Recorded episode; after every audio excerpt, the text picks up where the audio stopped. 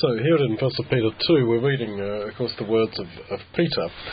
And you remember when, just before the, uh, the denials, the Lord Jesus had said to him, Peter, when you are converted, strengthen your brethren. And what we're reading him doing here in, in Peter, in, in his letters, is doing just that, strengthening his brethren. But when the Lord said that, Peter was about to uh, deny him, and you remember Peter sort of uh, was shocked, I think, when the Lord said that. When you're converted, strengthen your brethren, because he would have said, Well, but I am a convert. I'm already converted. Of course, the point being that there were steps up the up the ladder of conversion. There are different levels to, to conversion, as I guess we've all found in uh, in our own lives. So then Jesus said, "When you're converted, strengthen your brethren," and he goes out and denies Jesus and uh, and then what does he do?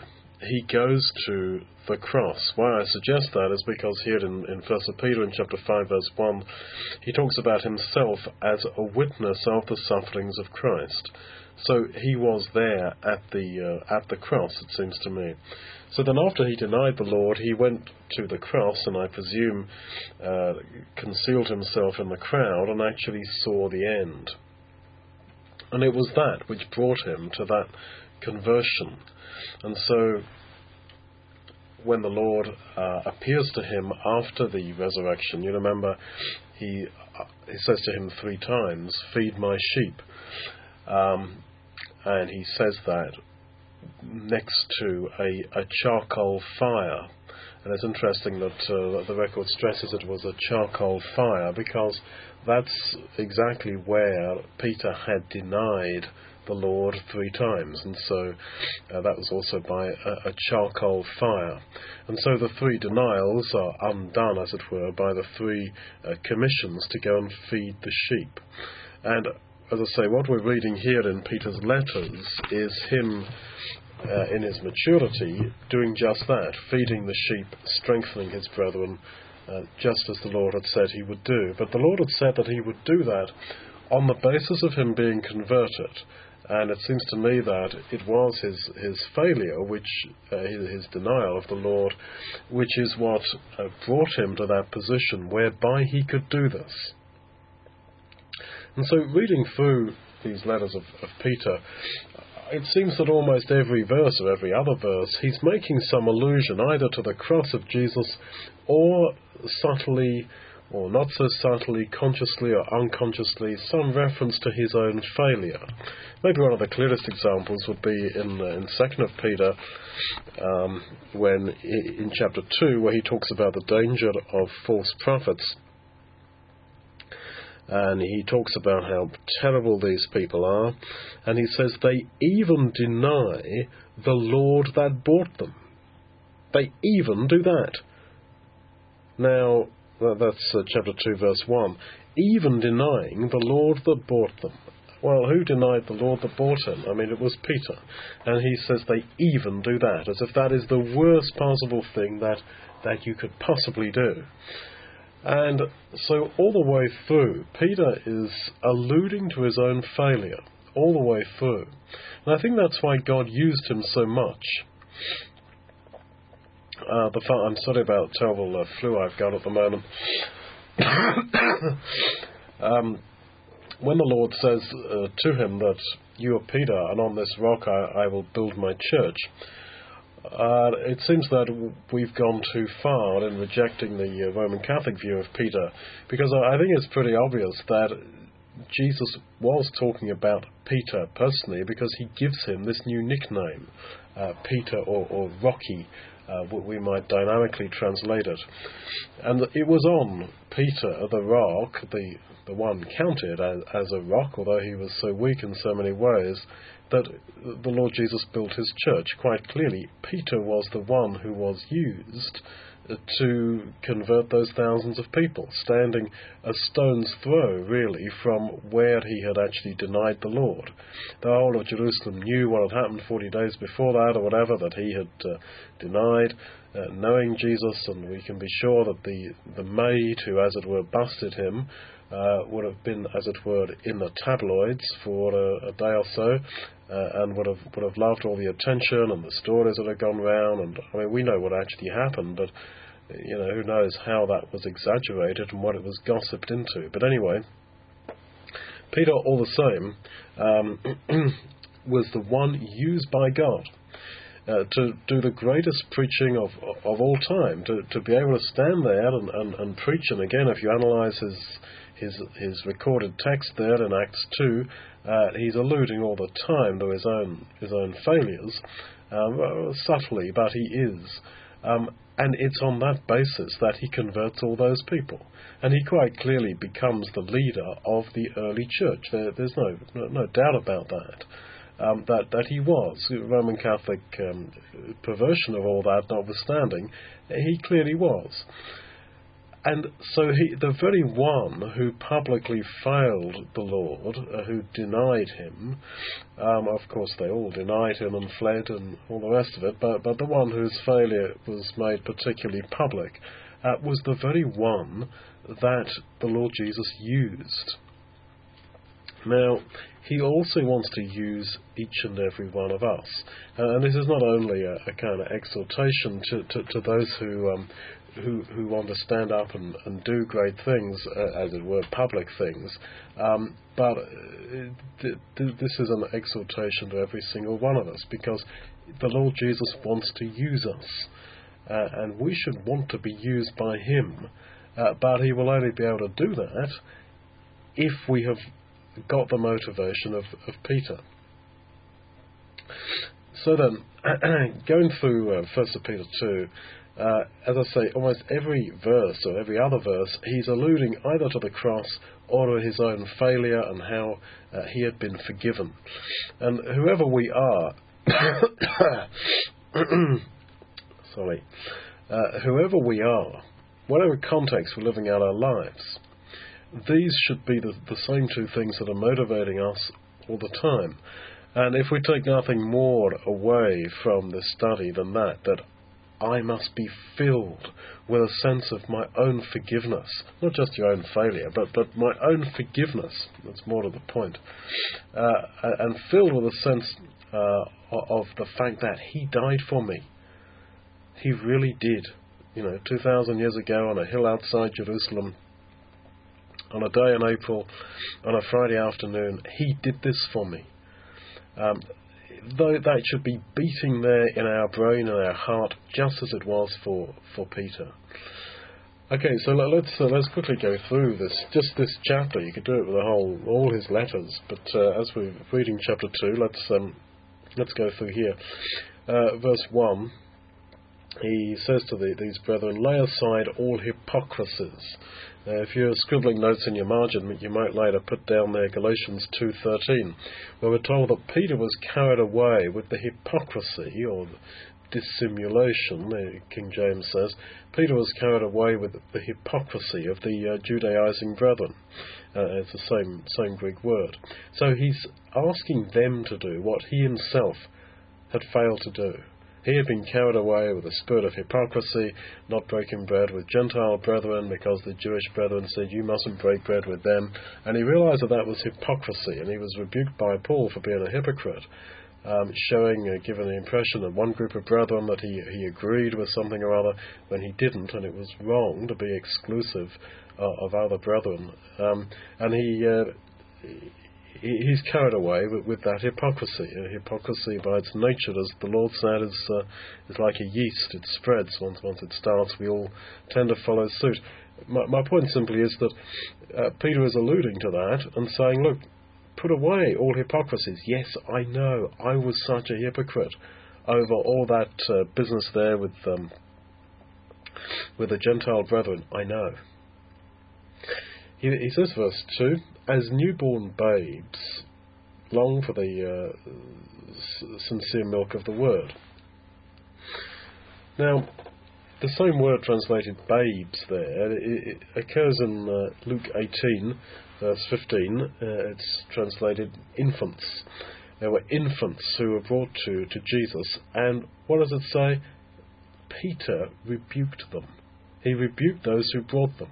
We don't want kids around here. This is not a place for babies. This is like a man's world. This is not a place of women and babies, and kids, kiddies. And the Lord responds, Luke 18, verse 17, by telling Peter that unless you become like a child, unless you become like one of those infants, you will not enter into the kingdom. And so Peter says, Now let's be babies, let's be little infants. Now, I think that's beautiful.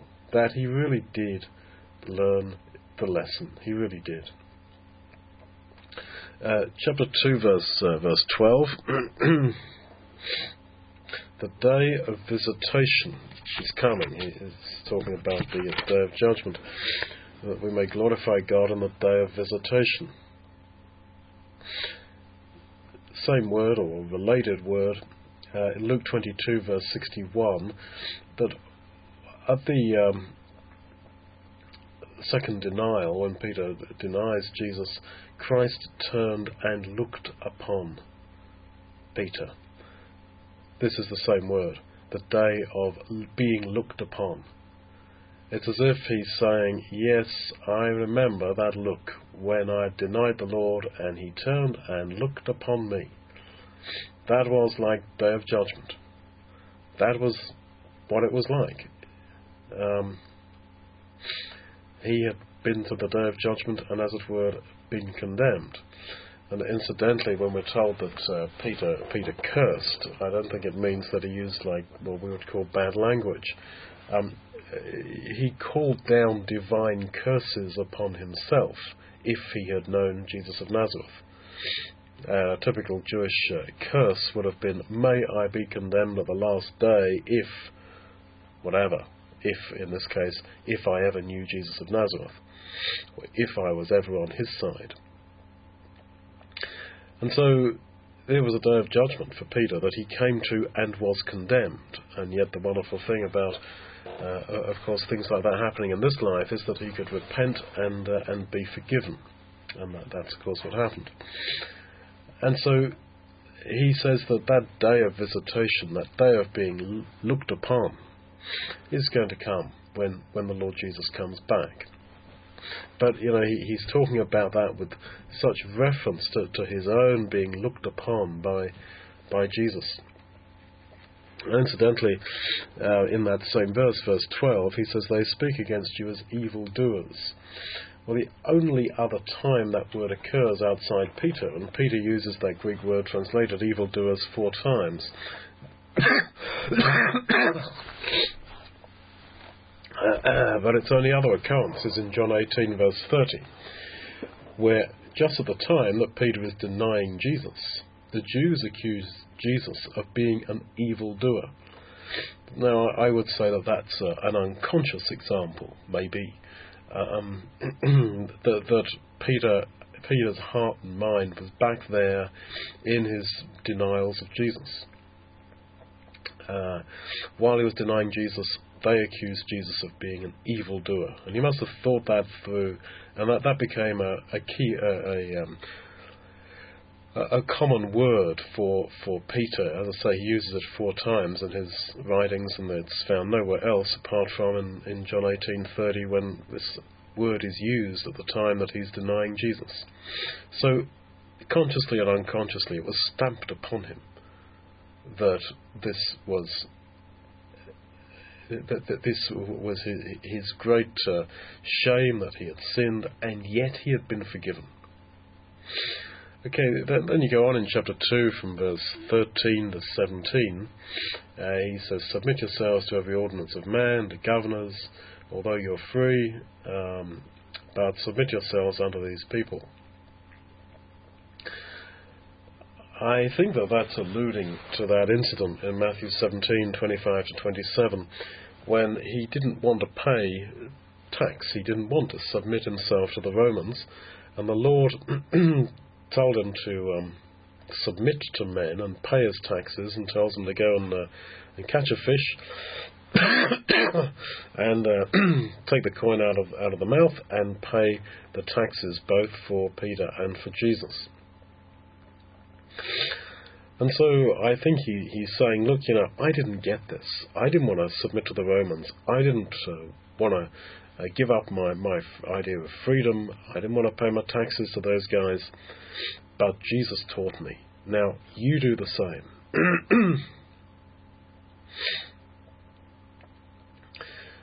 Jesus washed Peter's feet, and you remember that Peter didn't like that because that was the work of the servant, the least of all. And he didn't want Jesus to do that to him. And yet afterwards he realizes, yes, yes, yes, that's right. Jesus is the servant, and uh, that's exactly what he should have done. Now, strangely enough, Isaiah 53 is the, the sort of parade example of a passage that describes Jesus as the suffering servant, um, but it's it's alluded to by Philip actually, um, but the only person who really applies that passage to Jesus is Peter, and here in 1 Peter 2:21. Um, I, I, I was well, and to the end uh, of, of uh, 25 there, um, you've got allusions all the way through there to Isaiah 53. And in fact, in other places in, in Peter, you've got uh, in his uh, recorded speeches in, in Acts 3 and 4 um, and throughout his letters, you've got allusions all the time to Isaiah 53 and applying it to Jesus. Paul, as far as I can see, never actually applies Isaiah 53 to Jesus. Uh, and none of the other uh, writers do. It doesn't even seem that Jesus himself. Um, well, I was going to say that he doesn't. Well, I, I think John does um, in his commentary, as it were, in his gospel, but um, I can't think offhand, anyway, of where Jesus applies Isaiah 53 to himself.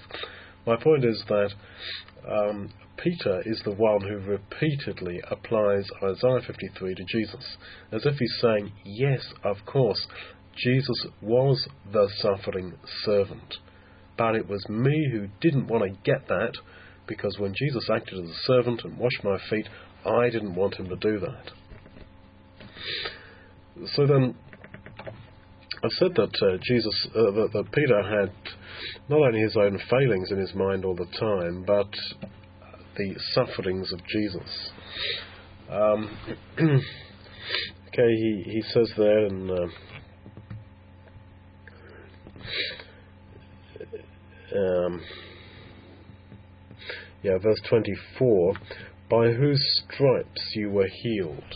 Um, and the Greek word translated stripes there really means blue bruises, wheals, W E A L S it's a kind of a detail that implies that Peter actually saw that, and he probably would have seen that um, when he looked at Jesus or Jesus looked at him um, from a distance, admittedly, uh, during the uh, the denials or at the end of the denials.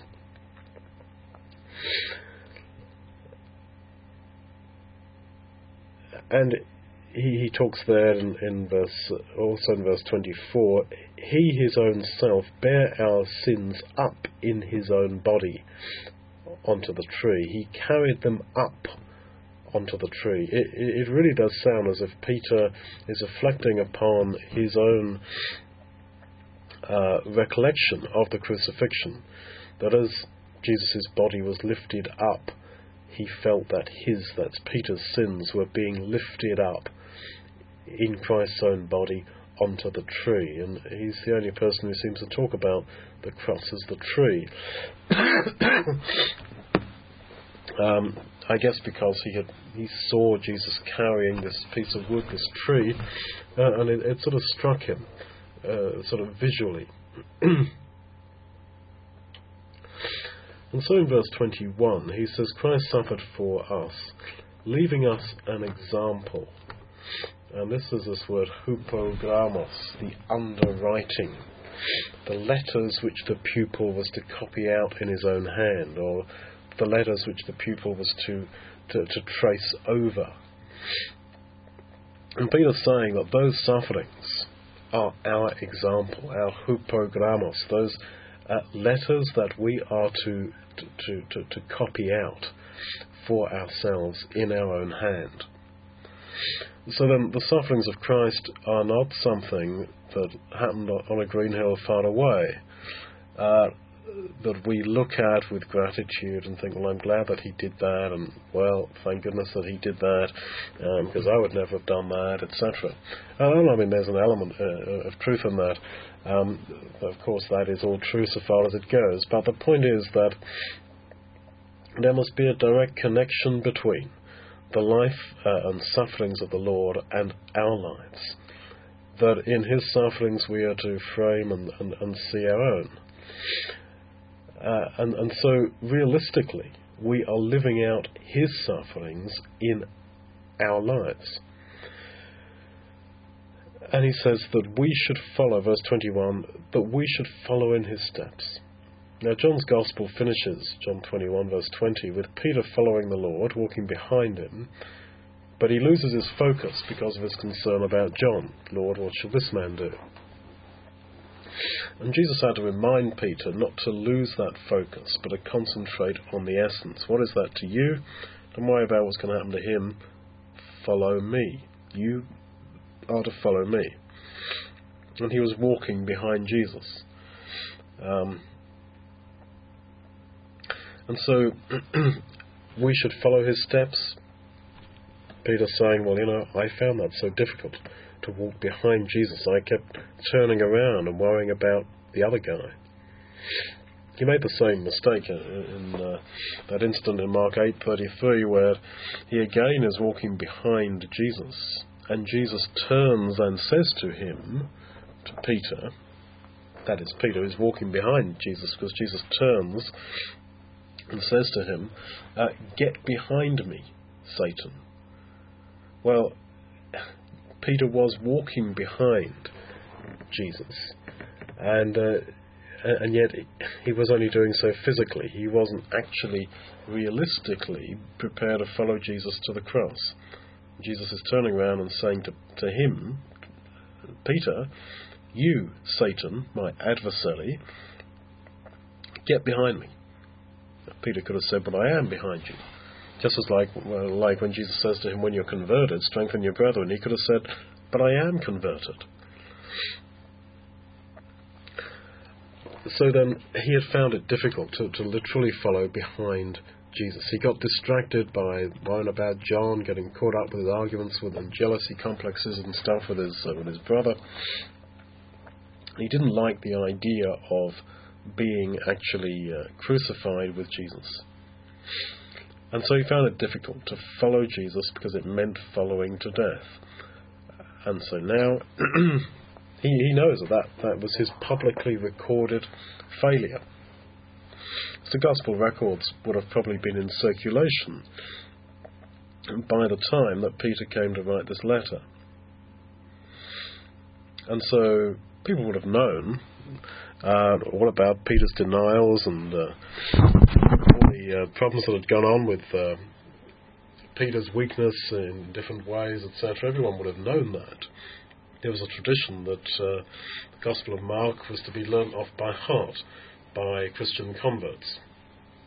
There's another tradition that uh, Mark actually wrote uh, the words of Peter, and that Mark's gospel is, is really Peter's.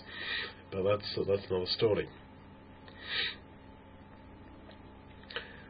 So Peter then says in, in 2 verse 24, He his own self bare our sins in his own body on the tree, that we might die to sin and live to righteousness. So he died for our sins so that we might do something, that is to put to death our, our sins. So he, he sees this direct uh, transfer, a direct relationship between his death on the cross, the death of Jesus on the cross, and us doing something.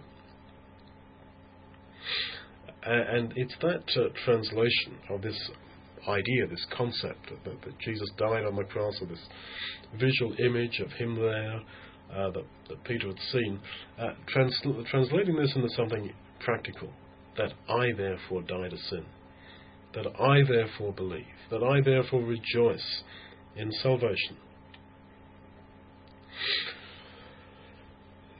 And uh, above all, we are converted by that. In chapter 2, verse 25, it says, You were sheep going astray, but you're now returned. It's the same word translated converted when Jesus says, Peter, when you are converted, strengthen your brethren. And Peter says to all of us, you also need to be converted to the shepherd and bishop of your souls. So then,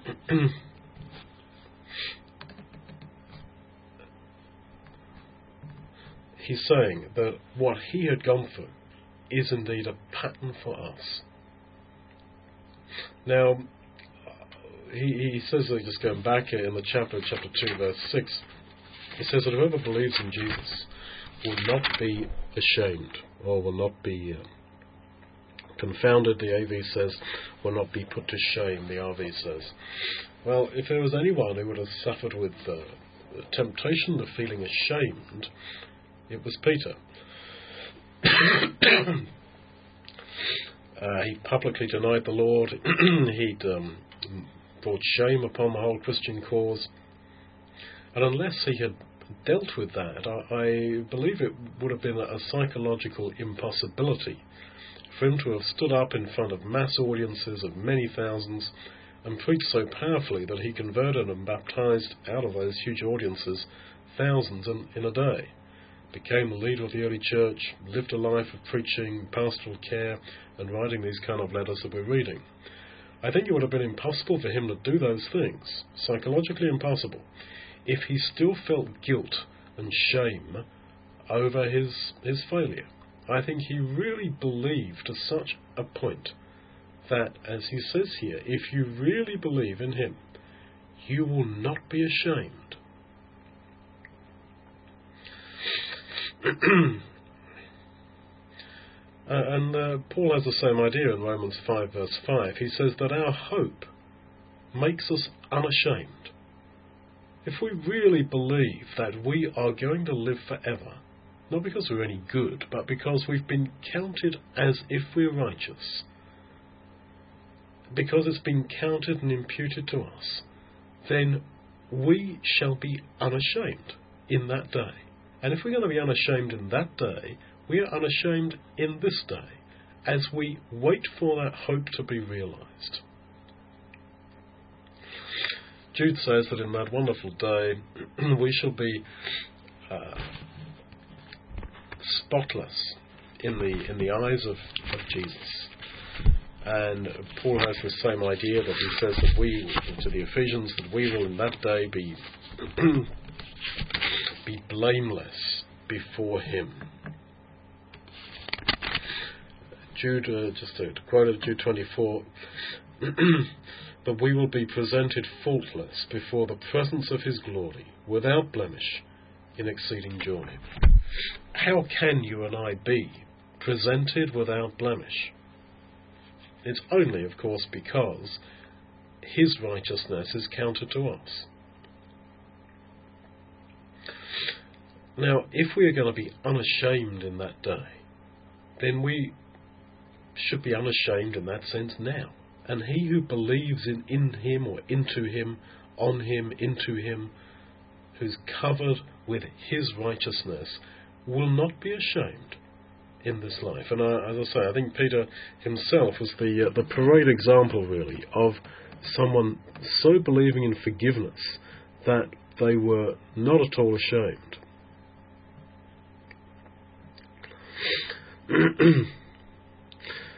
and uh, he says in, in verse 22 that the Lord Jesus was the one in whom there is no guile.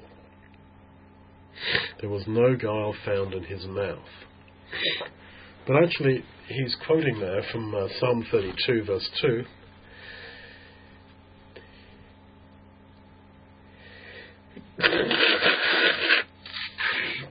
I'm so sorry. He's quoting there from Psalm 32, verse 2, which is David after his sin with Bathsheba. And David says, Blessed is the man to whom the Lord does not impute iniquity, and whose, in whose mouth there is no guile. Well, David there is talking about himself. It's a kind of soliloquy that when he says, Blessed is the man to whom the Lord does not impute iniquity, he's talking about himself. This is after he's reflecting upon the fact that he should have died, committed sin, he committed adultery, he committed murder. He should have been put to death, but by grace he had been saved. And the only way he could be saved, he realized, was because God had counted him righteous. And so he says that he feels that there was no guile even in his own mouth. Not, of course, that that was true um, in a factual sort of sense, but because the righteousness of God had been counted to him. Revelation 14, verse 5, we're told that no guile will be found in our mouths at the day of judgment. Well, how can that be, that there shall be no guile found in our mouths? There's guile in the mouth of every single one of us. In the, well, it certainly has been at some point in our lives. In what sense is there no guile found in our mouths? It's exactly the very words about Jesus, that there was no guile found in his mouth. So that is really imputed to us. All that was true of Jesus becomes true of us and is true of us and shall be true of us. And so you you have this uh, similar idea, I think, in, in chapter 1 of Peter, chapter 1, verse 7, where he says that our faith in this life is, is being tested uh, it's being put through a fire, it's like gold being refined in the fire, that it might be found unto praise and glory and honour at the appearing of Jesus. Now, where's this praise, glory, and honour going to be going to come from? Who is going to give us praise, glory, and honour when Jesus comes back? Because of our faith that's passed through the fire. Well, I think it's Jesus that he is the one who is going to congratulate us, as it were. Romans 2.29, a similar idea, then shall every man have praise of God. God praising us? It seems like impossible. But you've got it there in the parable in Matthew 25, where Jesus is going to go through the good works of his people and say, Well done, when I was hungry, you fed me, thirsty, you in prison, you, you came and saw me, etc. And they're going to say, But when did we do that? Oh, no, no, you did. So that is, I think, in a parabolic kind of sense, um, an example of this, of God, through Jesus, at the day of judgment, praising his people, praising us no wonder we shall be embarrassed and say, no, no, that wasn't wasn't like that. There's of course a pretty uh, a pretty convicted person who argues with Jesus at the day of judgment. It really is. Um, and those people are going to say, we're going to say, no, when did I do that? But we're going to be praised by God. Now, you know, we, with all our moral weakness and failure and uh, fighting the flu as I'm doing and uh, feeling physically weak as, as, we do and spiritually weak and who am I, etc.